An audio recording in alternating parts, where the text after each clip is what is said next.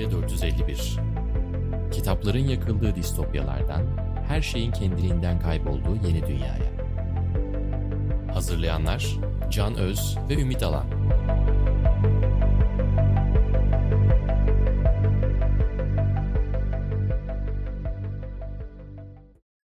Merhaba, Yeni Medya 451 5. sezon 1. bölümüyle birlikteyiz sevgili Ümit. Bugün Twitter, yeni adıyla X ama ben Twitter demeye devam edeceğim bir süre daha. Aynı Boğaz Köprüsü gibi. Twitter nereye gidiyor bunu konuşacağız. X, X, this is the ball. Look at the ball. Ümit sen geçen sene bizim Hasan Can'la çektiğimiz ve aslında edit manyağı edildiği için yayınlayamadığımız bölümde bölüme kayda gelirken burnunu kırmıştın. Evet. Daha sonra da burnunu kırdığında bir ameliyat olmak zorunda kaldın. Ama ameliyat Evet. olmuşken deviyasyon işini de hallettin. Evet çok. Sanıyorum geçen sene sana çok mesaj geliyordu. Ümit niye bu kadar nefes alıyorsun programda diye. Bir gün öleceksin yayında diye korkuyorlardı insanlar. O nefes Ama artık öyle kalmaktan. nefes sesi pek duyulmayacak muhtemelen? Evet şu anda onu da halletmiş olduk. Ee, hayırlı bir düşüş oldu yani Aynen. böyle bir şey. Sezonu kapattık ama dönüşümüz umarım muhteşem olacak. Ee, yani biraz popülist bir konuyla başlıyoruz ama bu arada bu konuda o kadar çok şey birikti ki Elon Musk konusunda. Yani sezon boyu biz durmadan dönüp dönüp Elon Musk'ı konuşmak istemiyoruz. Tabii belli olmaz. Evet. Önümüze yeni gündemler çıkartıp duruyor. Ama çok şey oldu Twitter'la ilgili, X'le ilgili veya nereye gittiği, ne olacağı konusunda çok spekülasyon var. Hatta ve hatta işte reklam gelirlerinin %59 düşmesi ve itibarının düşmesi hatta günlük ve aylık aktif kullanıcı sayılarının da 2022'ye göre düşüş eğiliminde olması ki ilk defa düşüş eğilimine geçti. ile beraber büyük bir kalabalık Elon Musk'ın 44 milyar dolarlık bu devasa masraflı alımının kendisi için çok yanlış bir karar olduğunu ve Twitter'ın çok başarısız olacağını düşünüyor. Bugün bunu konuşacağız. Acaba başarısız olacak mı? Evet. Hem iktisadi olarak konuşacağız hem medya kuruluşu olarak konuşacağız. Yani ABD medyası o kadar seviniyor ki adam başarısız olduğunda. Bütün bu büyük ABD medyası diyeyim. Üç büyükler, dört büyükler. Bana bile sevimli gör- görünmeye başladı Elon Musk. Sen bu kadar, musun? Beğeniyor musun Elon Musk'ı? Yani beğeniyorum diyemem ama bu kadar yüklendiklerine göre diyorum bir bu işte bir iş var yani ağız birliği etmişçesine adam başarısız olsun falan gibi bir tavırları var. Evet. Yani Twitter getirdiği hali ben de sevmiyorum ama ABD medyasından da biraz işkillenmeye başladı. Şimdi onları konuşacağız. Zaten senin yazılar Evet. da yazdın. Aslında uzmanlığın da olan konu. Yani Twitter'daki bir takım kararların işte bu e, angajmana para ödenmesinin veya da Evet. işte bir takım blue'lar, bl- Twitter Blue'nun e, tiklerin veya algoritmanın değişmesinin aslında yeni medyayı nereye götüreceği ve bir basın kuruluşu olarak nereye götüreceğini de konuşacağız. Ama istersen bundan önce bir kere ben bir şey perspektif vereyim. İktisadi olarak Twitter nereye gidiyor? Yani para pul konusu ne alemde? Evet. Benim çok anlamadığım konular. Abi benim de çok anladığım söylenemez ama rakamlar işte internette var sonuçta. Para pul konusuna bakmak lazım. Çünkü özellikle reklam gelirlerinin çok düşmesi, reklamcıların geri çekilmesi hatta 2022 e, Ekim-Kasım gibi hatırlıyorsun. Irkçılığın çok arttığı söylendi. Elon Musk'la beraber siyasi bir takım pozisyon değişikliklerinden dolayı bir takım desteklerin çekildiği söylendi. Ve reklam gelirlerinin %50'den fazla düştüğü söylendi. Şimdi bu şunlar önemli. Bir kere öncelikle şeyi bir anlatmak lazım. Yani Twitter'ı Elon Musk'ın satın almasına getiren hissedarların ve yatırımcıların artık Twitter'dan kurtulmayı istedikleri noktaya getiren süreç nasıl bir süreç? Rakamsal olarak nasıl bir süreç? Bunu söylemek lazım. Hiç konuşulmayan her şey yolunda gidiyormuş gibi sanki E değildi bir abi. şey vardı. Şimdi orada Onu ilginç bir süreç var. Bir kere lazım. onu verelim. Yani tabii 2006'da kuruluyor Twitter ama aslında bir büyük bir şirket olmaya başlaması 2012 ile beraber başlıyor. Hatta Arap Baharı'ndan Occupy Wall Street'ten sonra Twitter gerçek pozisyonuna kavuşuyor dünyadaki bir siyasi basın kuruluşuna dönüşüyor. Gerçekten sosyal bir medyaya dönüşüyor. Hatta bir not olarak şeyi söyleyeyim. Bence dünyadaki en sosyal medya Twitter. Hatta birçok medyanın sosyal medya olduğunu bile söyleyemeyiz artık. Çünkü biz geleneksel medyayla karşılaştırıp hepsine sosyal medya diyorduk. Ama artık atıyorum mesela YouTube'un aylık kullanıcı sayısının 2.8 milyar olduğu bir dünyada, Twitter'ın pardon Facebook'un ve TikTok'un 3 milyarı geçtiği bir dünyada artık bunlar medya. Yeni medya falan Evet. değil. Medya bunlar. E, bunların içinde hangi medya sosyal medya dersen yani YouTube'un içindeki bir yorumun e, kendi başına viral olma olasılığı yok. Sosyal değil aslında. Bunlar içine yorum yazılabilen içerik platformları. Büyük oranda. Twitter ise Twitter'ın içindeki herhangi bir yorum kendi hikayesini yazabiliyor ve son derece sosyal bir medya. O yüzden zaten bütün sosyal medya linçleri ve krizleri de burada dönüyor. Evet. Gerçekten sosyal çünkü. O yüzden tabii bu pozisyonu Twitter 2012'de bu sosyal medya üstünden dönen işte Tehran meydanındaki e, toplanmayla ilk adını duyuruyor ve dünyaya yayılıyor. Ama bunları bir kenara bırakalım. Bunları birçok insan biliyordur. Bunları dinlemek için de gelmediniz bu programa diye tahmin ediyorum. Şimdi 2012'de Vine'ı satın alıyor Twitter. 2015'te de Periscope'u bünyeye katıyor. Ve Periscope'u da bünyeye katmasıyla artık canlı yayınlarda yapan bir kuruluş olarak ciddi bir kurum haline geliyor. Yani Silikon Vadisi'nin kuruluşları arasında. Artık yılda 2 milyar dolar üzerinde ciro yapan, istikrarla büyüyen, hem kullanıcı sayısı hem cirosu büyüme yolunda olan çok değerli bir kuruluş oluyor. Önü açık görünen bir kuruluş oluyor. Yatırımcılar ve hissedarlar içinde. Ve bu 2017'ye kadar böyle ufak ufak büyümeye devam ediyor her sene. 3 milyar dolarlara yaklaşıyor işte cirosu artık. Bu sürede hep zarar ediyor bu arada Ümit.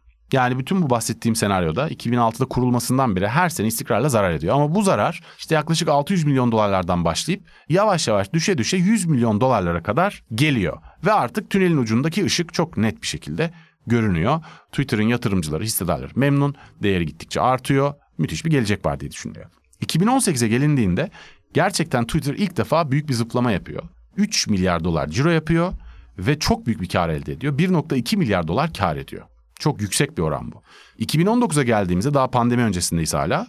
Cirosu 3 milyar dolardan 3,5 milyar dolara çıkıyor. Bu da çok büyük bir ciro zıplaması. Ve kar 1.45 milyar dolara çıkıyor. Yani %42 net kar marjı olan bir firmaya dönüşüyor. Tabii bunu aramızda bilanço okuyanlar, EBITDA'lar vesaire bunları bilenler bilir ki bunlar işte amortisman ve finansman maliyetleri öncesi karlardır. Vergi öncesi karlardır. Ama buna göre ölçersiniz zaten şirketin esas karlılığını. Diğerleri çünkü çok değişkendir falan. Neyse bu konuyu uzatmayayım. Ardından pandemi başlıyor tabii 2020'de. Pandemiyle beraber 2020 yılında Twitter'ın cirosu artmaya devam ediyor. Pandeminin ilk döneminde hatırlıyorsun bir anda reklamlar, harcamalar kesilmişti.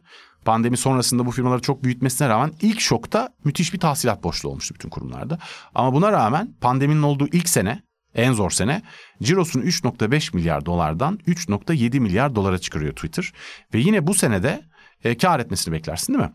1.13 milyar dolar zarar ediyor bir anda Twitter. Yani 3.5 milyar dolar ciroda %42 net kar marjı varken hemen ardından gelen senede cirosunu 200 milyon dolar arttırmasına rağmen %31 net zarar eden bir firmaya dönüyor.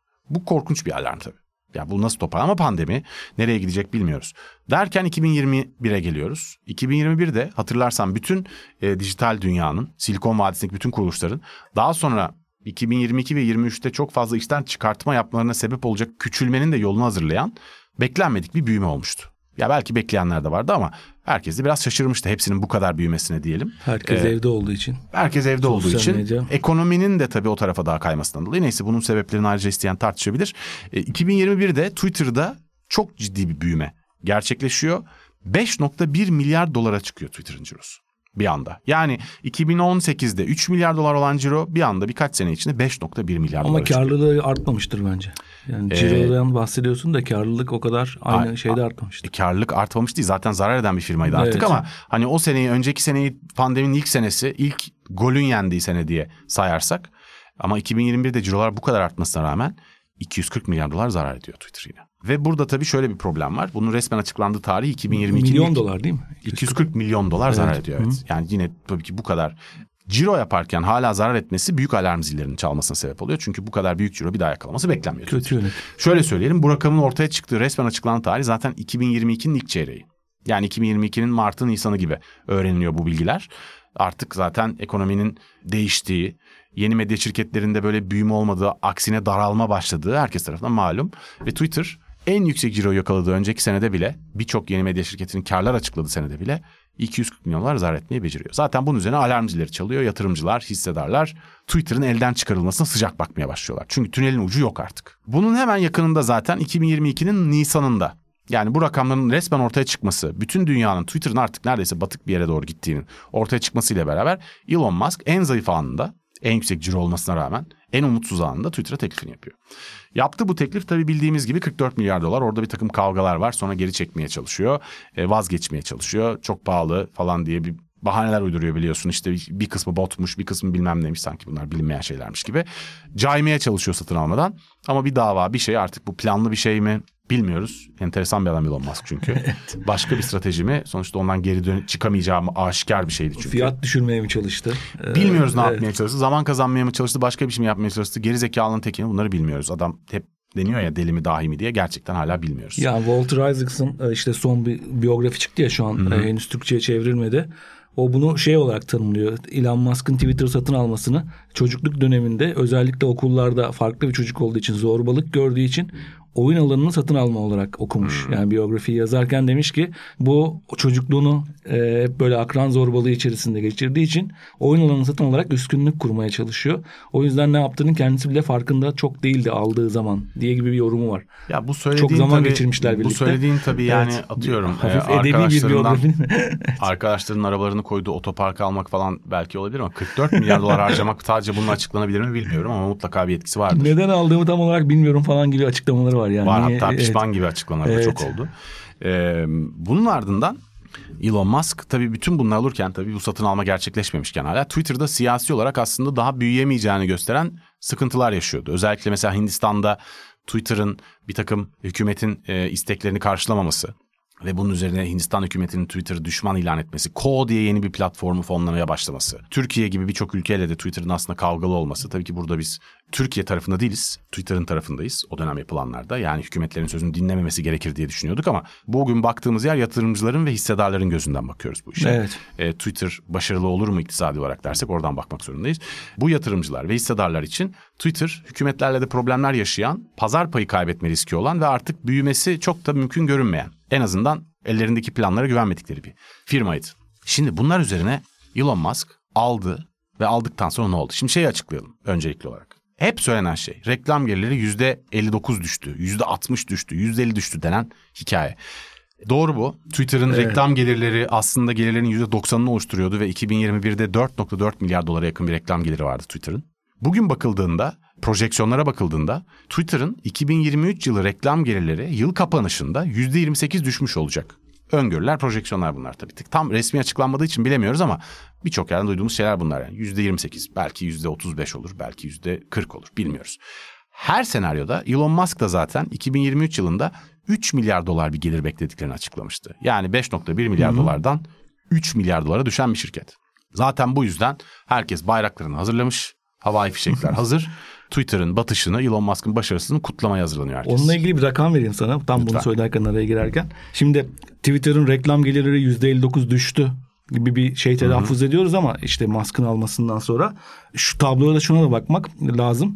2022'de yani 2022'de yapılan şey değerlemelerde Musk almadan önce dijital reklamcılığın yalnızca %1.3'ünü oluşturuyordu şey Twitter.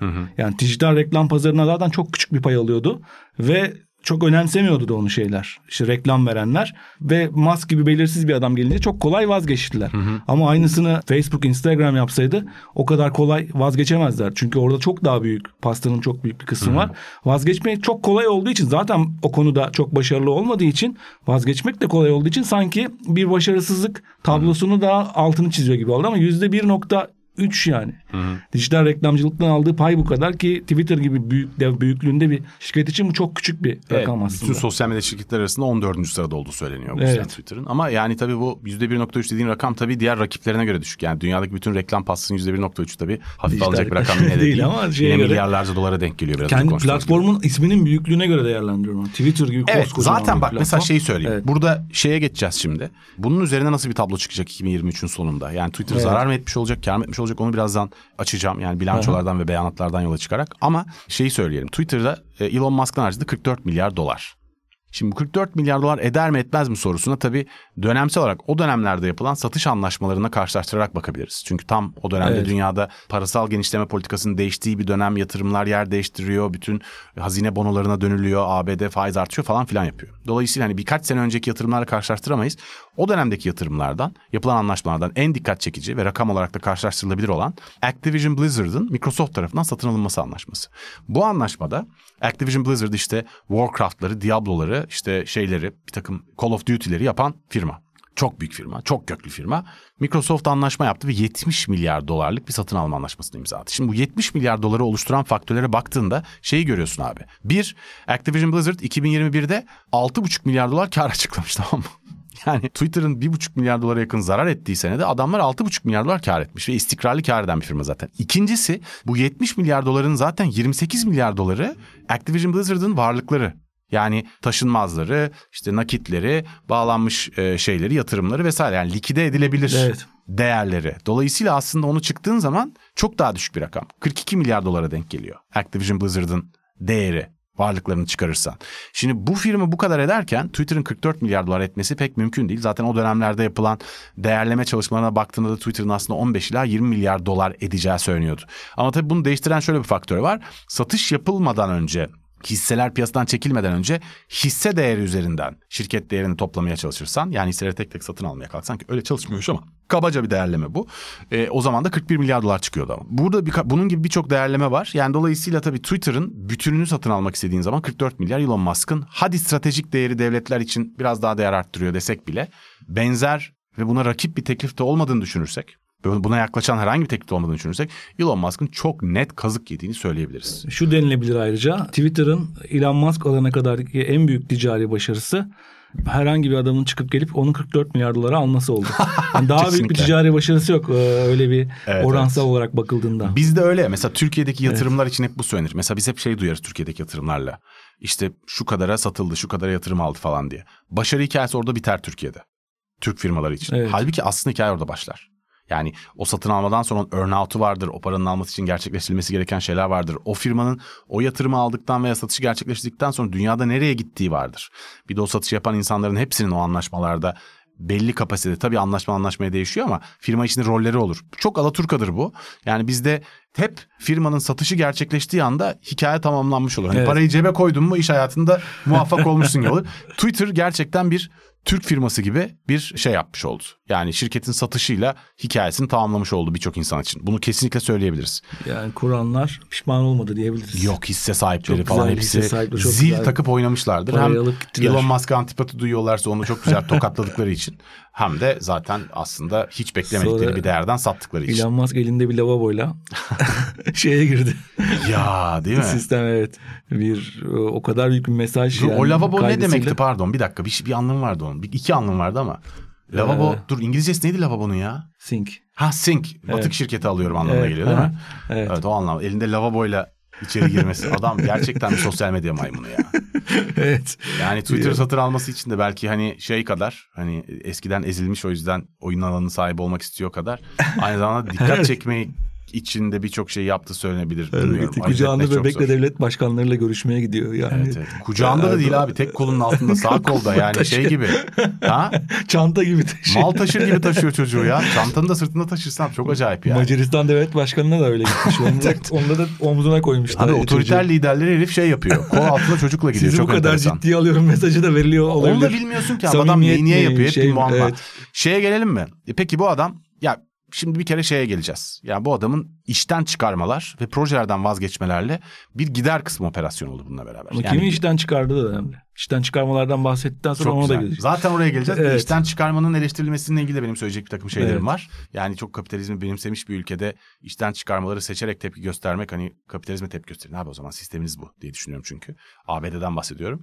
ee, gelelim konuya ama e, Elon Musk bir anda gelirleri 5.1 milyar dolardan beyanatlara göre önümüzdeki sene Mart gibi resmen rakamlar açıklandığı zaman, kamuoyuyla paylaşıldığı zaman göreceğiz resmi rakamları.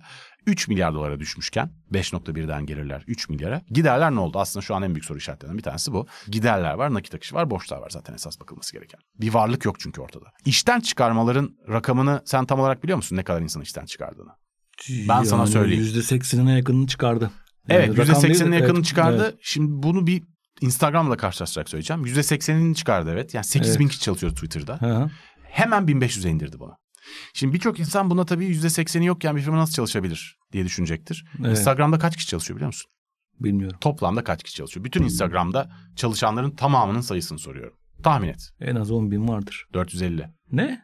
Yalandır ya. 1,5 milyar aktif kullanıcısı olan Instagram'da 450 kişi çalışıyor. E, Twitter niye doldurmuşlar bu kadar? Nepotizm cenneti gibi. Hayır Microsoft yani, şeyde. Belediye gibi doldurmuşlar. Facebook'un tamamında ama 58 bin kişi çalışıyor. Bunların bir kısmı tabii Instagram'da bir takım hizmetler veriyorlar falan. Sadece Instagram için diyorsun. Öyle sen. bir şey evet. de var. Dolayısıyla hani evet. sadece 450 kişiyle yapılabilecek bir operasyon değil. Yani işte bunun server evet. yönetimleri bilmem bir sürü fonksiyon Microsoft'ta zaten. Ama yine de Twitter 8 bin kişilik bir operasyon değildi zaten. Bunu şeyden de görüyorsun. Yani abi 5.1 milyar ciro yapan basit text yazılan bir platform nasıl zarar edebilir zaten? Ya çok basit bir yazılım çünkü Twitter. Yani bir karma karışık bir server yönetimi yok. Streaming sistemleri yok işte. Periscope Vine başarısız oldu zaten. Patlak çıktılar zaten. Twitter nasıl bu kadar zarar edebilirdi? Twitter korkunç paralar harcayan, çok yanlış harcamalar yapan bir kuruluştu. Şimdi bunu yaptı bir. İkincisi birçok teknoloji yatırımını, birçok planlanan yatırımı durdurdu. Hatta bunu çok abarttı. Nakit akış sorunu da vardı çünkü. Elon Musk'ın yaptığı açıklamaya göre 2023'te eksi 3 milyar dolarlık bir nakit akışını yönetmeleri gerekiyordu. Yani ödemelerini yapmak için aslında minimum 3 milyar dolar borç bulmaları gerekiyor demek bu. E, adam kiracı kirasını ödemiyor. yani kiracı ile icralık oluyor ve işten çıkardığı insanların birçoğu tabii Amerika'da normalde tazminat diye bir şey yok. Kıdem tazminat diye bir şey yok. Ama sözleşmede tazminat hakkı oluşturan maddeler var. Belli şartlarda işten kovarsan işte o çalışan belki o sözleşme süresinin maaşını hak edebiliyor falan. E, bu sözleşmelerdeki tazminatları da ödemiyor herif. Hepsine davalık oldu. İşte nakit akış için bunları geciktirmeye çalışıyor anladığım kadarıyla. Böyle aşırı agresif yani şey gibi kapalı çarşı esnafı gibi iş yönetiyor aslında. Şimdi bu saçmalıkların sonucunda ortaya çıkan tablama ilginç. Twitter'ın, X'in senelik giderleri, Elon Musk'ın beyanatları ve bir takım dışarıdan yapılan analizlerin karşılıklı değerlendirmesinden de 3 aşağı 5 yukarı doğru olduğunu anlıyoruz. Abi 1,5 milyar dolara düşmüş durumda. Twitter'ın senelik idari gideri OPEX 1,5 milyar dolara düşmüş durumda. Oradan oraya. Evet. Şimdi hmm. bu yaklaşık 3 milyar dolarlık bir gider kısıntısı demek. Şimdi bu ne demek biliyor musun? Eğer bu böyle gerçekleşirse gerçekten. Yani bunun daha önce söylediğimiz gibi şeyler yok burada. İşte finansman maliyetleri, işte şeyler, amortisman yap, amortisi yapılan yatırımlar, vergiler falan yok. Davalar var mı? Muhtemelen yok ama Elon Musk'ın beyanatı olduğu için belki vardır, belki yoktur. Eninde sonunda bu böyle gerçekleşirse ne olacak biliyor musun bu sene? Reklamların %59 düştüğü ve Twitter'ın batıyor olduğu ve kullanıcı sayısının azaldığı söylenerek girilen bir senede Twitter 1,5 milyar dolar karla kapatacak seneyi eğer böyle olursa. Bu da Twitter'ın tarihinde ettiği en yüksek kar olacak. Daha dakika bir bak. İlk senesinden. İlk senesinden. Şimdi bu çok ilginç bir olay. Çünkü eğer bu böyle gerçekleşirse şimdi Twitter'a karşı tepkiler hep herifin bunu batırdığı, rezil ettiği üzerinden kuruluyor ya argümanlar. Evet. E çok ters köşede kalacak bütün bu argümanlar. Yani Twitter'a karşı bir argüman geliştirecekseniz eğer zayıf noktasından vurmak istiyorsanız bence doğru yer Elon Musk'ın Twitter'ı batırdığı değil. Çünkü batırmıyor tam tersi. Evet. Tarihindeki en büyük karı ilk senede ettirmek üzere. Yani Twitter'ı ne hale getirdiğini başka türlü yerden konuşmak gerekiyor. Evet başka yerlerden bakmak benim gerekiyor. sık sık yazdığım yazılarda. Tabii bunlar ne kadar doğru bilmiyoruz. Burada beyan edilmeyen evet. şeyler olabilir. Bambaşka gelişmeler olabilir. Hesaplanmayan faktörler olabilir. Dolayısıyla 2024'ün ilk çeyreğinin sonunda öğreneceğiz bunu. Ama şunu da mesela Elon Musk'ın beyanatlarından biliyoruz. Eksi 3 milyar dolarlık nakit akış eksisiyle başlayan seneyi son çeyrekte break-even'a pozitif nakit akışına çevirebileceğini söylüyor. Yani bir likidite problemi de kalmıyor şirketin. Söylüyor da yapabilecek mi? E, yani işte tamam. Zaten buradaki işte hep bütün o kadar güvenilmez bir karakter ki. Aynen. Bunların evet. ne kadar yalan olabilir bilmiyorum. Yani bunlar bir de bu tür rakamlarda şeydir. Yani bu kadar büyük rakamla ne kadar yapabilirsin bilmiyorum ama hani birazcık bir harcamayı o seneye birazını bu seneye beyanatları değiştirerek amortismanları yaparak evet. bilmem ne yaparak hani tabloları birazcık makyajlayabilirsin ama bir yere kadar makyajlarsın abi. Yani bir buçuk milyar dolar önceki sene zarar etmiş bir firmayı bir buçuk milyar dolar karlı gösteremezsin kimseye. Yemezler yani. Yani Dolayısıyla zannetmiyorum çok yalan olduğunu. Bence Twitter'dan Elon Musk'tan önceki Twitter'la Elon Musk'tan sonraki Twitter arasındaki fark e, başarısızlık yani maliyetler üzerinden ya da ekonomisi üzerinden değil hı hı. sahiplik yapısı açısından incelenmeli. Yani Elon Musk'tan önceki Twitter'ın bir sahibi var gibi görünüyordu. Bir CEO'su vardı ama hı. bir şirketti ve kendi sektöründen başka hiçbir sektörde işi yoktu. Evet. Hiçbir zayıf karnı yoktu o Doğru. açıdan. Evet, çok zarar ediyordu. Ee, evet çok şey çok başarılı değildi ekonomik açıdan ama. Ben bir çok kısa araya gireyim evet. sana bırakacağım sözü. Bir şey okudum. Önceki yıllarda hazırlanmıştı. Evet. 2015'te 2018'de hazırlanmış SWOT analizlerini okudum. SWOT analizi işte zaafları, güçleri, fırsatları, tehditleri falan analiz eden raporlar. Evet. Yatırımcılar için rapordur bu. Bilmeyenler için söylüyorum. Dinleyenlerin çoğu biliyordur ama hep gösterilen zayıf zaaf şey. Reklam gelirlerine fazla bağımlı olmak. En büyük zaaf hep gösteriyor. %92 reklam gelirine bağımlılık vardı. Zaten o yüzden de reklam gelirlerinin düşmesi e, onları şaşırttı. Bu dediğim konu yani sahiplik yapısı Twitter tarzı platformlar için çok önemli. Çünkü Twitter, Facebook, Instagram ya da diğer platformlara TikTok falan onları söylediğimiz zaman bunları eski bakışla bunlar insanlara platform sağlıyor o yüzden bunlar medya kuruluşu değildir. Hmm. Bunlar sosyal medya yani bunlar başka bir şeydir. Platformdur. Yani medya değil platformdur hmm. diye bir tez vardı önceden. Sosyal medyanın ilk yıllarında. Ama şu anda bence o tez geçerli değil. Algorit içeriği düzenlediğiniz andan itibaren bir yayıncı oluyorsunuz. Bir şeyleri önceliklendirdiğiniz zaman, bir şeyleri geriye attığınız zaman, aralara reklam alıp da bazı çok izlenen şeyleri öne çıkardığınız zaman artık bir yayıncı oluyorsunuz ve bir yayıncı sorumluluğunuz olması lazım. Hı. Ve bu size inanılmaz da bir güç veriyor aynı zamanda. Bir konu hakkındaki tartışmaları aşağı atabilirsiniz. Bir konu hakkındaki tartışmaları öne çıkartabilirsiniz ve bu bir yayıncılıktır. Ve şu anda o yüzden Twitter'ın aslında iki döneminin arasındaki en büyük fark sahiplik yapısı. Twitter'ın sahibinin şu anda dünyanın her yerinde iş yapabileceği Twitter'dan başka sektörlerde bir sürü işi var. Yani hangi birini sayacağız? Starlink'i sayabiliriz.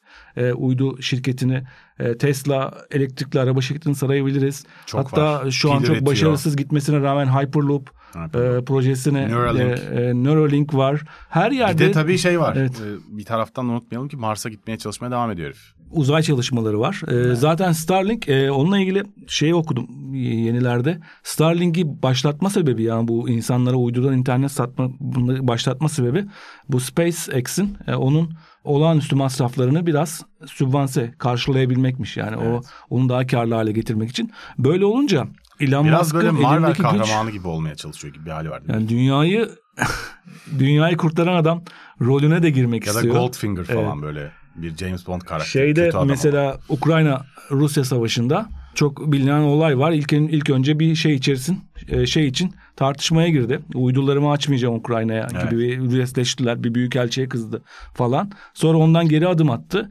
Ama bu sefer savaşın çok kritik bir aşamasında Ukrayna bir e, Rus deniz üssüne drone aracılığıyla saldırı yapmak istedi. Dronlarla. Ve onu yapması için de Elon Musk'ın oradaki Starlink uydularını aktive etmesi gerekiyordu. Oraya o saldırıyı Evet. yapabilmesi için. İzin vermedi. İzin vermeyince saldırı yapılamadı. Ee, izin vermeme gerekçesini de Elon Musk şey olarak açıkladı. Yani eğer izin verseydim savaş çok büyüyecekti. Çok kritik bir safhasıydı savaşın. Savaşın boyutları dünyanın e, şey karşılayamayacağı, herkese zarar verecek kadar büyüyecekti. O yüzden Bir devlet kadar güçlü olduğunu e, yapmadım diyor. Devlet, devlet kadar güçlü. E, yarın bir gün Türkiye'de ya da Rusya'da ya da başka bir yerde Twitter'da çıkan bir tartışmada e, bu adamın Twitter'ı bir anda kapatması yani bir olayların ortasında diyelim ki Evet. Ortada bir direniş var. Bir anda o ülkedeki şeyi kapatması ya da bazı hesapları şey yapması mümkün. Çok E, hiç hiç de bir şey Çok diyemeyiz. zayıf karnı var Sahibi değil mi? sahibi yani bir sürü zayıf karnı. Zaten e, ilk satın alması gündeme geldiğinde yani ilk aldığı hafta Jeff Bezos Amazon'un sahibi dedi ki e, o zaman dedi kasaba meydanında Çin söz sahibi mi oldu dedi. Hmm. Bu tweet'in anlamı şuydu. e, Tesla üzerinden özellikle Elon Musk'ın Çin'le çok büyük iş ilişkileri var. Hem pazar olarak hem ham madde Hmm. Alımı olarak. E, çok doğru bir noktaydı. Bence en büyük başarısı platformun platformdan daha güçlü. Yani e, bunun medyayla normal geleneksel medyayla karşılarsak geleneksel medya kuruluşlarının hiçbirisi kar etmez zaten. Hepsinin başka başka alanlarda işleri olduğu için Türkiye örneğinde de gördüğümüz gibi işte inşaattan enerjiye pek çok alanda o şey medyayı şey olarak kullanırlar. E, Araç. onu bir araç olarak bir güç elimde tutayım. Ge- Gerekirse şey yapayım ki 90'larda bunlar hükümet değiştirebiliyordu Türk Türkiye'de 90'larda medya şeyden daha güçlüydü. E, siyasi iktidarlardan daha güçlüydü ve bu medyanın sahipleri de başka başka sektörlerde iş yapıyorlardı. E, şimdi bu adamın böyle bir gücü var. Bu adam böyle bir sosyal medya platformunun sahibi. E, bu kar etmese bile onun için inanılmaz bir araç. Üstelik bir de müthiş bir başarısızlık beklenirken kar edip çok başarılı görünecek önümüzdeki sene. E, onu Bu- da bu yapabilir. Çünkü adam batıyor, mahvoluyor falan diyen adam bir de burayı karlı bir hale getirdiği için yani fiyakasından geçilmeyecek bu adamın. Ne kadar tehlikeli değil mi? Bir de ilginç bir ifade özgürlüğü şeyi var, anlayışı var. Yani ifade özgürlüğünün sınırlarını nereye koyduğu çok belli değil. Koymuyor bir yere. Yani o başında Twitter'ı Her alırken burası ifade özgürlüğü, ifade özgürlüğünü tamamen yapmak istedikleri için bir paravan olarak kullandığını görüyoruz. Yani canı ne isterse reklam onu yapıyor. verenlerle de şu pazarlığı yapıyor. Herkes istediğini yazabilir yani ifade özgürlüğünün şeyleri yoktur ama görünür yapmam diyormuş. Yani şey yap. Evet. Yani yazsın ama kimse görmedikten sonra o algoritmik akışta onu öne çıkartmadıktan sonra istediği kadar yazabilir ki öyle bir ayar var. Reklam verenleri rahatlatmak için öyle bir şey panel sunmuşlar. O panelde üç tane ayar var. Standart, biraz daha özgür ve muhafazakar diye. Reklam veren onlardan birini seçiyor. Reklamların hangi akışa şey olsun diye. Muhafazakar olan da işte cinsel içerikler çıkmıyor, siyaset çok fazla çıkmıyor, çöp içerikler çıkmıyor falan gibi öyle bir e, bu özellikle Linda Yacarino geldikten sonra Evet. yeni CEO'su öyle bir şey sunmuş reklam verenlere. Oradan onları tavlamaya çalışıyor. Yani gö- Zaten göstermem diyor. %59'a kadar düşmüş olan reklam gelirinin sene sonunda aslında düşeceği rakamın %28 olmuş Evet. olması bekleniyor. Ki zaten bu sene aslında yeni medya kuruluşları için geçen seneye göre birçok alanda daralma olan bir senede oldu. Ve şey de var. Sadece Siyasi, Twitter değil yani. siyasi reklam Twitter'da yasaktı daha önce. Şeyden sonra bu Facebook'un Cambridge Analytica'sından sonra Jack Dorsey demiş ki ben tamamen kaldırıyorum diye Facebook'a bir şey yapmıştı. Bir şov yapmıştı. Şu an Elon Musk reklam siyasi reklamı serbest bıraktı ve Amerika'da seçim zamanı yaklaşıyor. Ee, ve bu da inanılmaz bir reklam pazarı demek. Ee, siyasi alanda e, eyaletlerinden şeylerine. O da e, reklam zararını azaltacaktır. Peki, %59. peki şimdi buradan biraz şeye geçelim mi? Ya bir kere Geçelim. artık bu firmanın büyük oranda artık kar edecek. iktisadi olarak sapasağlam. Dolayısıyla daha da rahat yatırım yapıp daha da rahat büyüyecek gençlik bir şirket olabileceğini kestirebiliyoruz. Ve bu da daha öncekilerin aslında tuhaf bir şekilde Twitter'ın harcayamayacağı paraları harcamasından kaynaklanıyor. Elon Musk'ın dehasından değil aslında. Yani çok fazla masraf yaptıkları için 5.1 milyar geliri olan dümdüz bir sosyal medya firmasına kadar nasıl zarar edebilir? Bu adamlar, bu yöneticiler gerizekalı oldukları için. Başka bir açıklamam yok. Aslında bu Elon Musk'ın başarısından çok onların başarısızlığı bence. Ama yine de gelelim. Adam burayı sapasağlam giden, önü açık. E, Silikon Vadisi'nde de birçok firmanın kar etmekte zorlandığı dönemlerde tertemiz kar eden bir firma haline çeviriyor. Oyun firması gibi kar edecek buradan Evet. yani adam. Ancak diğer yaptığı işler nereye gidecek? Biraz onu konuşalım. Bir kere önce şeyi sormak istiyorum sana. Sen bununla ilgili ne düşünüyorsun? Adının X'e dönüşmesi sence nereye taşır Twitter'ı? Yani şey açısından çok riskli bir karardı bu. Marka bilinirliği bu kadar yüksek bir olanda artık sözcük haline gelmiş Twitter sö- kelimesini bir anda X'e çevirmesi. E, bunun arkasında zaten satın almadan önce bile söylediği gibi bu süper app yapma fikrinin izleri var. İstiyor ki orayı bir sadece Twitter'dan ibaret olmasın yani sadece sosyal medya platformundan ibaret olmasın daha ileriye götüreyim. X ismi zaten onun PayPal zamanından beri şey yaptığı. Ya bahis kuruluşu logosu gibi Korudu. yani. ya porno gibi daha çok porno da duruyor. Bahis de duruyor. Evet, evet. Ay, e- Şey X gibi. porno tweet, e, internette X'in şeyse Doğru, doğru. karşılığı Bu pornodur. şeyler var ya bazen bazen böyle arabayla giderken otoyolda falan Evet. arabanın kenarına masaj salonu kartı sıkıştırırlar falan. Böyle bir numara vardır falan. Onların logolarına falan benziyor. Kötü Logo hakikaten logosu. çok kötü ya. Gerçekten Yani çok Bir kötü. gecede yapılmış falan yani. Bir gecede Evet, öyle birkaç şeyin içerisinden. Ayrıca Klas görünmeye çalışan bir görgüsüzün logosu gibi hakikaten yani. işte PayPal zamanında bu PayPal'i aldığı zaman adı X olsun diye şey yapmış, ısrar etmiş. Ha. Ve bir, bir sürede öyle gitmiş. Ama bu ayrılır ayrılmaz bunu tasfiye ettikten sonra şirketten PayPal'e çevirmişler. Evet. Ve ayrıca aynı zamanda da sonra birkaç sene önce de geri almış ismi evet, oradan. evet. Bu planla. X domaini almış isminden çok. E, süper X.com'u almış. Kendi adını koymak istiyor aslında şey. Değil mi? Before after. Yani Onu daha önce yapmak istiyor Daha önce Twitter'da bunu başkaları Artık- kurdu. Artık bu benim. Benim. Çocuğum X. yani artık evladım. Çocuğun X. adı da X zaten. İşte diyorum X, XAE.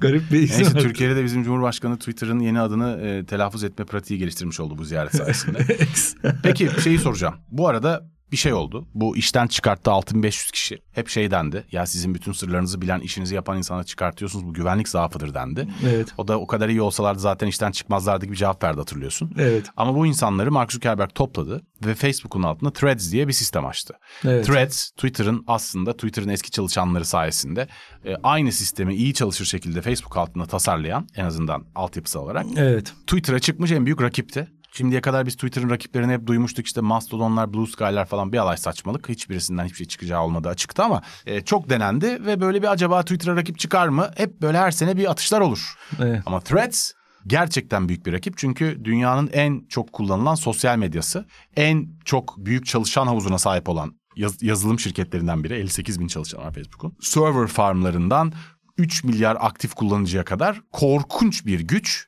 bir devlet Twitter'a, Twitter'ın eski çalışanlara rakip olmaya karar Ve verdi. Ve 5 Insta- gün içinde 100 milyon kullanıcı aktif oldu. Instagram'ın şeyine aktardı oraya. Oradaki takipçilerini oraya taşır gibi bir şey oldu. Yani orada oraya orada aktif ettiği anda orada da Evet. takip etmeye başladı. Oradan gücünü şey yaptı ama ilk hafta Threads'in bu rekor kırdığı zaman kullanıcı sayısında 100 rekor kırdığı zaman 5 günde işte. Threads neden Twitter'ın yerini alamaz diye bir yazı yazmıştım. Yani alamayacak göreceksiniz gibi bir iddiayla. Ee, acaba yanılır mıyız falan diye korktum sonradan çok Daha iddialı bir şey yazdığım söyleyeceğim için. daha bitmedi bu arada. Daha da bitmedi ama şu açılardan yani bir kapıdan bakanlar değildi. çıktılar Threads'ten. Yani şey diyor ki Jack Dorsey'nin Esas hikaye yeni başlıyor. Jack Dorsey'nin bir röportajı var. Twitter'ı kurma ve geliştirme süreciyle ilgili diyor ki biz Twitter'ı icat etmedik, keşfettik diyor. Yani şeyin içerisinde gezinirken keşfettik. Sonra da bir ip vardı. O ipi çekmeye başladık diyor. Ve o ip çektikçe geldi, çektikçe geldi. Yani şey yapmadı. Twitter'ı tasarlamadılar. Bir proje olarak bunu böyle bir şey yapalım, bu bu kadar büyüsün gibi bir hesapla gelmedi. Hiçbir zaman karlılığı çok başarılı ticari olarak başarıyı çok fazla ön plana alamadılar. Ve orası o yüzden böyle bir organik bir gelişim içerisinde oldu. Kullanıcılarının şeyiyle gelişti. Kullanıcıların talepleriyle ve kullanıcıların onu sürükledikleri yerle. Belki bu kadar dünya siyasetinde söz sahibi olan bir platform yapmayı hiç düşünmemişlerdi. Ama kullanıcılar onu oraya çekince o oraya gitti. Fakat Threads'i kururken daha kurarken şey diyorlar işte biz e, istenmeyen içeriği bu şiddetti, politikaydı onları Uzak tutacağız. algoritmik olarak baskılayacağız falan gibi. Böyle bir şey yaparsan Twitter gibi bir yer olamazsın zaten. En büyük Evet. hata orada zaten o organikliği sağlamazsan oradaki o Twitter'da abi akışı doğallaştırmazsan olmuyor. köşeye öyle bir kapmış ki Twitter. Yani dünyadaki Evet. bütün basın kuruluşları, dünyadaki bütün siyasetçiler, dünyadaki bütün kurumlar sürekli olarak bir akış halinde resmi açıklamaları buradan yapıyorlar. E şimdi bunun yerini nasıl alacaksın? Ya yani Evet. bunların bir kısmı gitse bile hepsinin olduğu bir platform daha oluşmaz artık. Bu organik olarak sadece o dönemde oluşabilecek başka bir yer yok diye Evet. oluşmuş bir şey. Artık bu insanların, bu grupların, bu sistemlerin hepsinin bir yere geçmesi falan çok zor. Ama Facebook tabii enteresan bir yer. Yani mesela şimdi Facebook korkunç bir yazılım değil mi abi? Yani ne işimiz var Facebook? Abi 3 milyar kişi kullanıyor. Dolayısıyla Facebook hani uzaktan göründüğü gibi de değil aslında. Yani nereye gideceğini o kadar kestiremeyebilirsin. Elinde çok büyük bir güç var. O yüzden Threads hikayesinin bittiğini henüz söyleyemeyiz. Ama başta göründüğü vaade sahip olmadığını da söyleyebiliriz. Ya ben onu- Twitter'ın yerini almaya yönelik bir enerji yok şu an. Evet, yani. o yazıyı bitirdiğin zaman Threads belki başarılı olur. Yani başarısız olur demiyorum. Ama Ha belki şey olur. asla Twitter'ın Bana yerine haksız çıktın diyemesinler Yok, diye yok. şeyi bıraktın. Twitter'ın yerini alamaz. Yani başarılı olursa başka bir şeyden başarılı olur. Yani Twitter'ın alan Anladım. kaptırılan çünkü Twitter siyasetçilerin de işini çok kolaylaştırıyor ve çok yanıltıyor aynı zamanda. E çünkü e, Twitter'da temsil edilmeyen kitleyi yok sayma lüksü verdi siyasete. Ve özellikle Türkiye gibi ülkelerde bunun çok büyük yanlışları görünüyor. Biraz seçim kazandık zannediyorsun. Bir anda bir havalara giriyorsun o Twitter'daki e, şey Evet, üstünlüğünden, söylem üstünlüğünden ama e, sokakta öyle olmadığı görülüyor. Ve orada olmayanları temsil etmeyince de ama bunu şeyler görüyor. Reklam veren görüyor. Dijital e, ticaret yapan insanlar bunu görüyor ama politikacılar hala e, görmeyi Abi başaramadı. zaten yıllardır var Evet. olan Total diye bir grup var şimdi. Sonuçta zaten hep işler Total üzerinden yürüyor ve bütün reytinglerde en büyük reytingler Evet. Total'den dönüyor zaten. Ee, peki Total'in şimdi iyi. şeye geçelim istersen.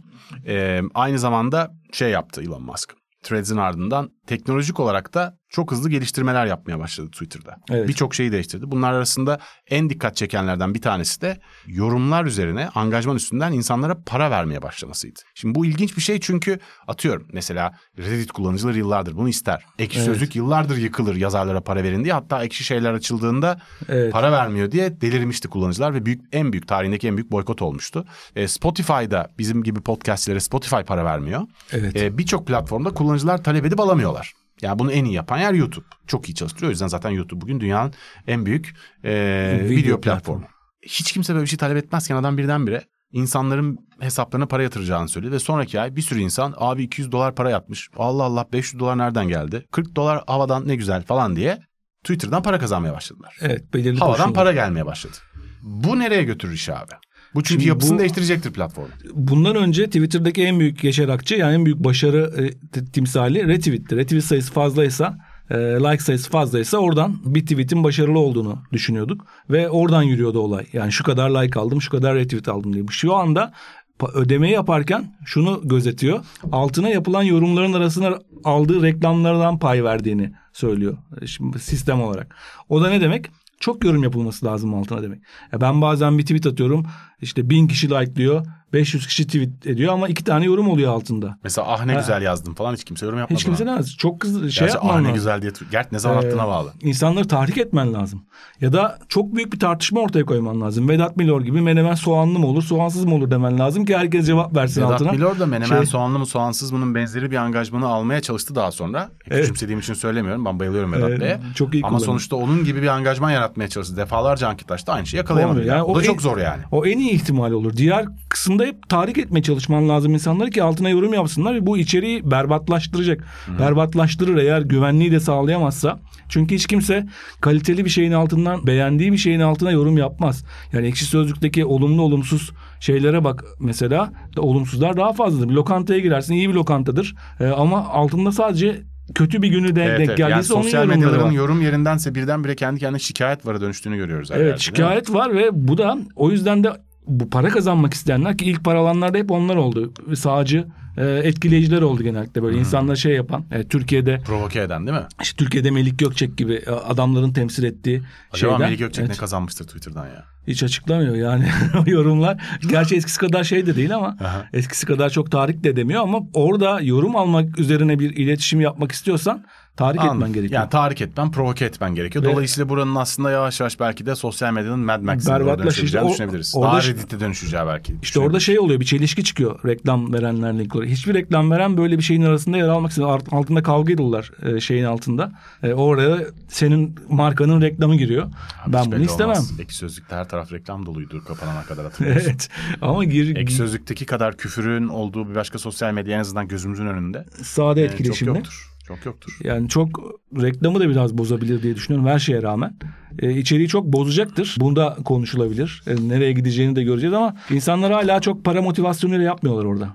Evet şimdi Evet. ama yani orada tabii bunun yavaş yavaş bir takım hesapların iyice kurumsallaşarak para Birilerinin kazanmaya çalışacağını tahmin ediyoruz. Çünkü bu eskiden mesela şu an angajman kasan özel hesaplar işte bilmem bilmem OÇ güldürdü falan filan gibi saçma sapan hesapların e, bet reklamlarına döndüğünü görüyoruz hepsini. Evet. Ama Twitter'dan iyi para kazanmaya başlarlarsa ağırlık oraya doğru gidecektir. Böyle çok fazla hesap var. Peki bir şey daha soracağım sana sonra yavaş yavaş toparlayalım. Tamam. Bu e, süreçte Twitter'ı tamamen paralı yapmak gibi bir olasılıktan da bahsetti. Evet. Aynı zamanda Blue Tick söz konusu olunca Blue Tick'le para verenler dolayısıyla aslında para verdiği gibi kimliğini de Evet. doğrulamış oluyorsun.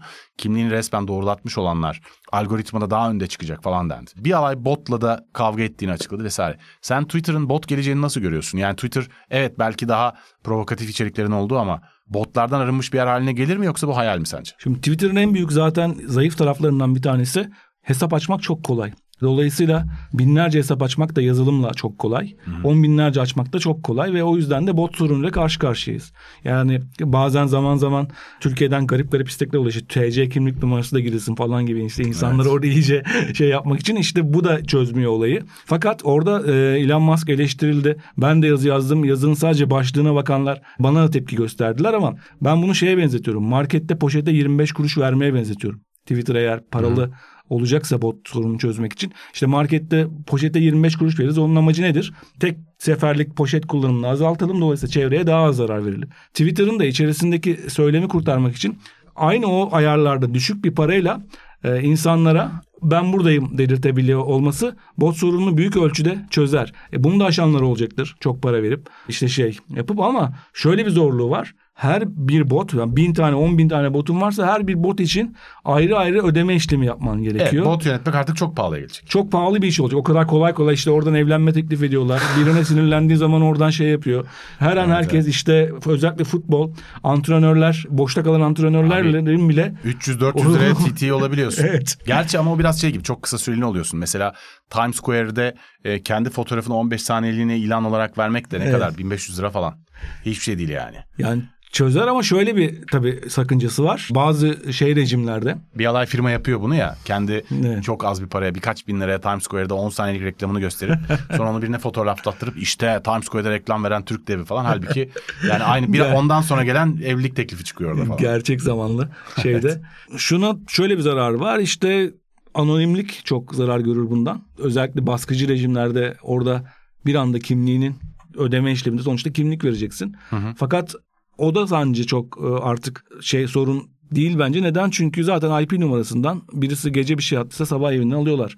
Eğer Türkiye'de yaşıyorsa ya da başka bir Ama ülkede yaşıyorsa. orada bir fark var. Yani birisinde kimliği devlet öğrenebiliyor. Öbüründe özel şirketler Evet. bütün datana sahip oluyor. Yani Datana o özel şirketlerin şeyde- elindeki dataların da nasıl kullanıldığını bilmiyorsun. Onlara yani. da bir güç veriyorsun. Onlar Evet, kiminle yani nasıl hani savcı paylaşılacak? kararıyla bir Evet. e, hükümet yetki, Evet. hükümet de demeyelim devlet yetkilisinin Bu ödeme kim yaptı? senin kimliğine ulaşabilmesinin aynı şey değil abi. Evet o yüzden e, öyle bir sakıncası var ve kolay cesaret edeceklerini sanmıyorum buna. Yani bunu şey Elon Musk e, Ya bot işini çözemezler mi diyorsun sen sonuçta özellikle? Hayır bu herkese ücretli yapma işini beceremeyebilir. Ha, o. Elon Musk bile yapamayabilir onu. Çünkü neden? İnsanlar çok tepki gösterir buna. Bu kadar kitlesel olmayabilir Twitter o zaman. Abi- Ve bunu göze alamazlar gibi geliyor bana. Bak Twitter'ın kullanıcı sayısı aylık ortalama mouse'u monthly active user sayısı 2019'da 312 milyon kişiyken Evet. işte 347, 362, 366 gibi gitmiş 2022'de. 2023'te e, Elon Musk'ın devreye girdiği seneyle zaten adama e, yapılan en büyük eleştirilerden bir tanesi bu. 353 milyona düşmüş. 2024'te de 335 milyona düşmesi bekleniyor. Yani zaten kullanıcı kaybı, kan kaybı var. Şimdi bu kan kaybını hızlandıracak bir karar almak da eminim çok kolay değildir. Ama eninde sonunda bu yöntemle olmasa bile bot işini de bu durumda çözebilecek ciddi bir vaat yok ortada diyorsun sen henüz. Bu iş çözer diyorum ama bunu, yapamaz yapmaya diyorsun. cesaret edemez. Bu bayağı bir çözer e, Abi bir şeyi. o zaman yavaş yavaş e, bölümümüzün sonuna geliyoruz ama senin Elon Musk'ın uygulamalarından özel olarak konuşmak istediğin başka bir başlık var mı? Şeyi soracağım. Tesla'nın master planını okudum geçenlerde. Tesla'nın başlangıcında e, yani bu birkaç paragraf uzun uzun yazmış Elon Musk. En sonunda dört madde koymuş. Kısaca master plan şuymuş. Bir, spor araba yap. İki, bu parayı uygun fiyatlı bir araba yapmak için kullan. Yani ilk spor araba yapmaktan kazandığın parayı. Üç, bu parayı daha uygun fiyatlı bir araba yapmak için kullan. Dört, bunu yaparken aynı zamanda sıfır emisyonlu elektrik enerjisi üretim seçeneklerini de sağla. Dört madde yani. Spor araba yap, kazandığına daha uygun yap. Evet. Kazandığına daha uygun yap. Dördüncü de Yani şey. daha uygunu yapmak için tabii daha fazla üretim Evet. yapmak gerekiyor. Bu Daha büyük fabrikaları gerekiyor Elon falan. Musk'ın Twitter'daki master planı ne olur sence? Ne nedir? Bir dört maddeye indirsek e, Ha, ne deriz? ya bu X'ten yola çıkabiliriz. Karlı bir yap. Ya adam bir kere karlı hale getiriyor. Bir, karlı hale ikincisi, üç- üç- muhakkak ki X Evet. denen yani bu WeChat muadili çok dile getirdiği bir şey olduğu için aslında çok daha fazla alanı domine eden bir şey haline getirmeye çalışıyor. Şimdi bu başka bir iddia. Evet. Yani WeChat çünkü Çin'de evet yani ödeme sistemlerinden işte bütün ticarete, tatil sistem her şey yani internette yaptığın her şeyi yapabildiğin neredeyse tekil bir platform. Evet. Ama bu devlet bunu dayattığı için böyle oluyor. Şimdi bunu açık bir demokraside yapamazsın diye düşünüyorum ben. Yani 14 Elon Musk bunu açık bir demokraside yapma iddiasıyla ortaya çıkan ilk ciddi yatırımcı. E çok ilginç hikaye tabii merak ediyorum ben. Bu gerçekten düşündüğü şey mi? Yoksa bir taraftan yapmak istediği bir takım şeylere bir kolay algılansın diye bir reklam kafasıyla algılanması için damıtılmış bir söz mü? Bilmiyorum. Ama adamın niyeti eğer şeyse WeChat'e çevirmekse bu öyle daha ucuza üretip daha geniş fabrika üreterek olur bir şey gibi gelmiyor bana. Bir de şunu düşünüyorum ben. Nasıl Starlink'i SpaceX'i finanse etmek için kurduysa acaba Twitter'ı finanse etmek için bir şey kurup da Twitter'ı e, daha farklı bir yer haline Her şey olabilir. Kaldıraç Her şey olabilir mi orada? Adam işte hep sorulan soru deli mi dahi mi oraya geliyor iş. Ben şöyle düşünüyorum. Şimdi hiç beğendiğim bir adam değil. Elon Musk zaten bunu defalarca konuştuk. Yani Çalışanlara düşünce olan davranışları korkunçmuş. Abi çat Evet. diye 6500 kişi hiç kovmuş yani. Şimdi bir de hiçbir şey söylemeden bir alay hamilesi osu busu falan aşağılık bir herif yani. Buna hiç şüphe yok. Yaptığı açıklamalar da yani bu işte şeyler. Düşünce özgürlüğüyle ilgili. Düşünce özgürlüğü dünyada bu kadar tartışmalı ve önemli bir konuyken bunu böyle hoyratça kullanıp iyice şey ediyor, dilüve ediyor sözcüğün tanımını. Satüre ediyor. Şimdi böyle şeyler yapması bu herif çok çok çok zararlı bir adam olduğunu düşünüyorum. Ancak şunu unutmamak lazım. Şimdi biz bir başarı anlatılarıyla yıllardır kirleniyoruz. Biz hep böyle işte Steve Jobs'un biyografisi, işte Instagram'da, TED'de başarı hikayelerini anlatan insanlar. Dinlediğimiz başarı hikayeleriyle dolu ortalık. Ve bu dinlediğimiz başarı hikayelerinde hep benzer şeyler topluyoruz. İlham, yani spor hikayeleri, sporcu hikayeleri de biraz böyle. İlham, çok çalışma, işte erken kalkma, e, aklını kullanma, işte sadakat, işte özveri, kararlılık falan. Halbuki başarıya gelen yani Malcolm Gladwell'ın Outliers'ında yazdığı gibi tabii şans faktörünün çalışkan olmanın yanında çok önemli olduğunu unutmayarak ya gerçekten bu seviyede başarılı olan yani Elon Musk seviyesinde başarılı olan insanların abi hiçbirinden şunu duymuyoruz. İşte şu kadar insanın ayağını kaydırdım. İşte devlette şu e, ilişkilerimi kullanarak şu firmalara karşı haksız rekabet gücü sağladım. Şu kişiyi öldürttüm veyahut da tehdit ettim. Değil mi? Evet. Bu boyutta çünkü. Şu insanların ellerinde ne var ne yoksa onları alıp hayatlarını bitirdim. Şu çalışanları mahvettim. Bunları hiç duymazsın. Evet. Şimdi başarı hikayelerinin ciddi bir çoğu ama yani Bir bunlardan şey vardır. geçiyor. Şimdi etrafımıza baktığımız zaman gerçekten çok başarılı olan insanların hangisinin ilham vererek ve çok çalışarak bunu yaptığını görüyoruz gerçekten. Yani Zuckerberg'le Steve Jobs'la Elon Musk arasındaki en büyük fark Elon Musk'ın ne kadar aşağılık bir adam olduğunu bizden gizlememesi bence. Başka bir fark olduğunu düşünmüyorum. Şimdi Ve- bu da aslında bence adamı biraz daha sempatik yapıyor denebilir ters bir şekilde. Çünkü adamın tehdit olduğunu gerçekten görüyoruz. Abi şeyler nedir? Steve Jobs'la ilgili yıllardır gelen güzel para kazanmaya çalışan bir iş adamı işte. Yani adamı Che Guevara ile falan denk getirecek noktaya getirdiler. Yani Ama yani ne yapmaya çalışıyor Steve Jobs? Para kazanmaya çalışıyor. Akıllıca yapıyor, zekice yapıyor. Bravo, helal olsun. Ama onu alıp bir şey gibi modern hayat sosyolojisinin mesihi gibi falan konumlandırdığın zaman saçma sapan bir şey çıkıyor ortaya. Öyle bir şey değil ki iş. İş hayatı öyle bir şey değil. Acımasız bir dünya iş hayatı. Şimdi dolayısıyla bu adamın günde 17 saat gidip ofiste çalışan, gayet sevimsiz ama sevimsiz olduğunu bizden saklamayan, dolayısıyla ne kadar büyük bir tehdit olduğunu dünyanın hepsinin fark ettiği bir adam olduğunu düşünüyorum. O yüzden ben memnunum yani açıkçası. Ve şöyle de bir fırsat var. Twitter dosyaları diye dosyalar çıktı biliyorsun zamanında. Çok fazla. Ben orada ABD medyasının bir iki yüzlüğünü gördüm. Twitter dosyaları konuşuluyor. İnanılmaz şeyler çıkıyor içerisinden. Bu bizim bildiğimiz demokratlara yakın olan bildiğimiz işte New York Times'lar, Washington Post'lar. ABD medyası tamamen görmezden geldi. Evet, evet, Yani tek bir haber yok. Olumlu haber yok. Olumsuz haber yok. Ve o Sağ ve sol arasında ABD Evet. çok uçlarda geziyor tabii artık. O dosyalarda şöyle şeyler vardı. Eski Twitter yönetimi Amerika Birleşik Devletleri'nin Orta Doğu'daki propaganda hesaplarını yani normalde böyle toplu propaganda hesaplarını, bot troll hareketlerini kapatıyorlar hesapları. Evet. Ama eski Twitter yönetimiyle el altından yapılan anlaşmalarla şeyleri Amerika Birleşik Dev- Devlet'in kullandığı propaganda hesaplarını kapatmamış eski Aynen. Twitter yönetimi. Ve Musk bunu ifşa etti. Bunu ifşa etmesine rağmen Ve demokrat hükümet olduğu için ifşa ettiği bu sefer cumhuriyetçi oldu Musk. Aslında cumhuriyetçilere daha yakında görünüyor zaten ona şüphe yok ama yani adamın sonuçta ne kadar açık olduğunu ben değerli buluyorum. iğrençliğini de açık yaşamasını gerçekten değerli buluyorum. Şey diyor mesela son biyografisinde ben cumhuriyetçi falan değilim diyor. Bak. Ee, demokratların başındaki insandan memnun olmayan bir demokratmış gibi kendine konumluyor. Abi zaten bak Evet. mesela Amazon on binlerce insanı işten çıkardı değil mi? Evet. Ya Amazon'un işten çıkardığı insanların haberleri nasıl çıktı? Amazon on binlerce insanı işten çıkardı diye. Twitter 6500 kişi işten çıkardı. Haber nasıl çıktı? Nasıl çıktı? Elon Musk 6500 kişi işten çıkardı. evet. Biz şimdi ya Elon Musk'ı mı savunuyoruz ya? Hayır savunmuyoruz ama şimdi ortada ortada bir iki yüzlük var. Bak Elon Musk aşağılık olabilir ama bu firmaların hepsi aynı derecede aşağılık zaten. evet bunu bir ortada Biz PR daha- farkı üzerinden değerleme yapıyoruz. Ve adamın bu PR'ı yapmayıp ya şimdi şunu yapabilir çok hala. Pekala. Ben ilgilenmiyorum deyip arkada durup CEO'yu öne atıp onlar Evet. işten çıkarmış gibi davranabilir. Hayır. Medya maymunu gibi önde duruyor ve yenen bütün nanelerin sorumluluğunu da üstlenmiş oluyor. Şimdi her yani kararda dolayısıyla yani arada o kadar büyük fark olmadığını not etmek lazım. Yani Zuckerberg daha mı iyi Allah aşkına? Yani bizim Bu iyi bir adamlar. adam değil ama şeklinde bir Dünya bu ve dünya bu ve kapitalizmin ürettiği yönetici modeli Evet. bu ve bu kadar. Burada da bir şey yok. Burada bir fark bu. yok. Biri diğerinden Aa. farklı değil. Ya Elon Musk daha kötü değil. Ya, diğerlerinden. o kapitalizmin makyajlarından arınmış bir kapitalist var karşımızda. Evet ben Elon öyle düşünüyorum yani. nezdinde. O yüzden ben O açıkçası şeyde. memnunum Elon Musk'tan. Ya Zuckerberg'e tercih ederim. Jack Dorsey'i tercih eder misin? Abi Jack Dorsey'nin sakallarına tahammülüm yok ya. Gerçekten o kebap yediğinde yağlar mağlar o sakallar nasıl oluyordur o iş? İğrenç değil mi abi? Kesmiştir belki. İğrenç değil mi ya? Ya yok çok, çok fena duruyor ya. Keşiş gibi çıkıyor. İtici, böyle. itici bir de bana şeyi hatırlatıyor bu Jack Dorsey. Böyle şeyler var ya mesela internette çok görürüz bunu. Mesela yoga fotoğrafı paylaşan çok insan var. Yoga fotoğrafı var. Fotoğraf popoya ve memeye zoom. Bilinç yersin bunu. Tamam bu abi hiç sorun yok. popoya ve memeye zoom. Burada hiç sorun yok. Ben popoya Evet. memeye zoom yapılması zaten ne itiraz haddim. Ama altında şey yazıyor mesela. Hayat bir özgürlük mücadelesidir. Abi ne alakası var? Ya tamam. Şimdi bence hiçbir sorun yok. Buraları keseriz muhtemelen. Hayır hayır kesmeyiz. Abi kendini, güzelliğini, vücudunu paylaşmaya kim itiraz edebilir? Ama hayat bir özgürlük mücadelesidir yeri orası değil yani. O sözü onunla yan yana koyamazsın. Aynı şekilde görüyorum ben de. Bu uğurda ne çakralar açıldı.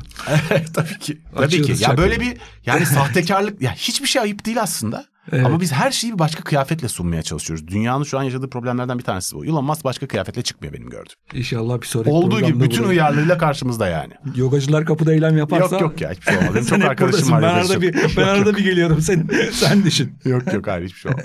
Peki o zaman sonuna geldik bölümün. Şimdi Evet. bizim şimdiye kadar geçen sene bir videocast maceramız oldu bir dönem. Şimdi videocast kanalı zaten bu programın çıktığı dönemde de artık belli oluyor. Sokrates Club'a döndü ve podcastlerin aynı zamanda video olarak yayınlandığı bir yer olmaktan çıktı. Bizim de programımız podcast olarak çok başarılı olmuş olduğu için zaten biz podcast olarak devam edeceğiz yapmaya. Ama video olarak aramak isteyen dinleyiciler olursa artık video olarak bulamayacaklar. Ee, aynı zamanda tabii biz yenilenmiş çok daha güzel bitkiler falan olan stüdyomuzda bu özeni gösterdiği için yayın yönetmenimiz Çağla da ayrıca teşekkür ediyorum. Çok güzel Yani. bir çalışma yapmış. Burnumu baştan yaptırdım. Videodan vazgeçtik. Boşuna yaptırdım bu burnu yani. Yani ta kaburgamdan parça alıp burnuma koydular o kadar. Evet, evet. Sanat eseri gibi bir şey çıktı. ama. parça aldılar değil mi? Evet kıkırdak. Halbuki millet kaburgadan parça alıp başka bir cinsiyet falan yaratıyor. Sen burnunu tamir ediyorsun. Evet. Evet enteresan bir şey. Hepsi her Yani. şey podcast için. Peki o zaman iki hafta sonra görüşmek üzere sevgili dinleyiciler. İki haftada bir hep buradayız. Çekmeye bütün sezon devam edeceğiz. Sizi özlemiştik. Umarım siz de bizi özlemişsinizdir. Bir dahaki bölümde görüşmek üzere. Hoşçakalın. Görüşmek üzere.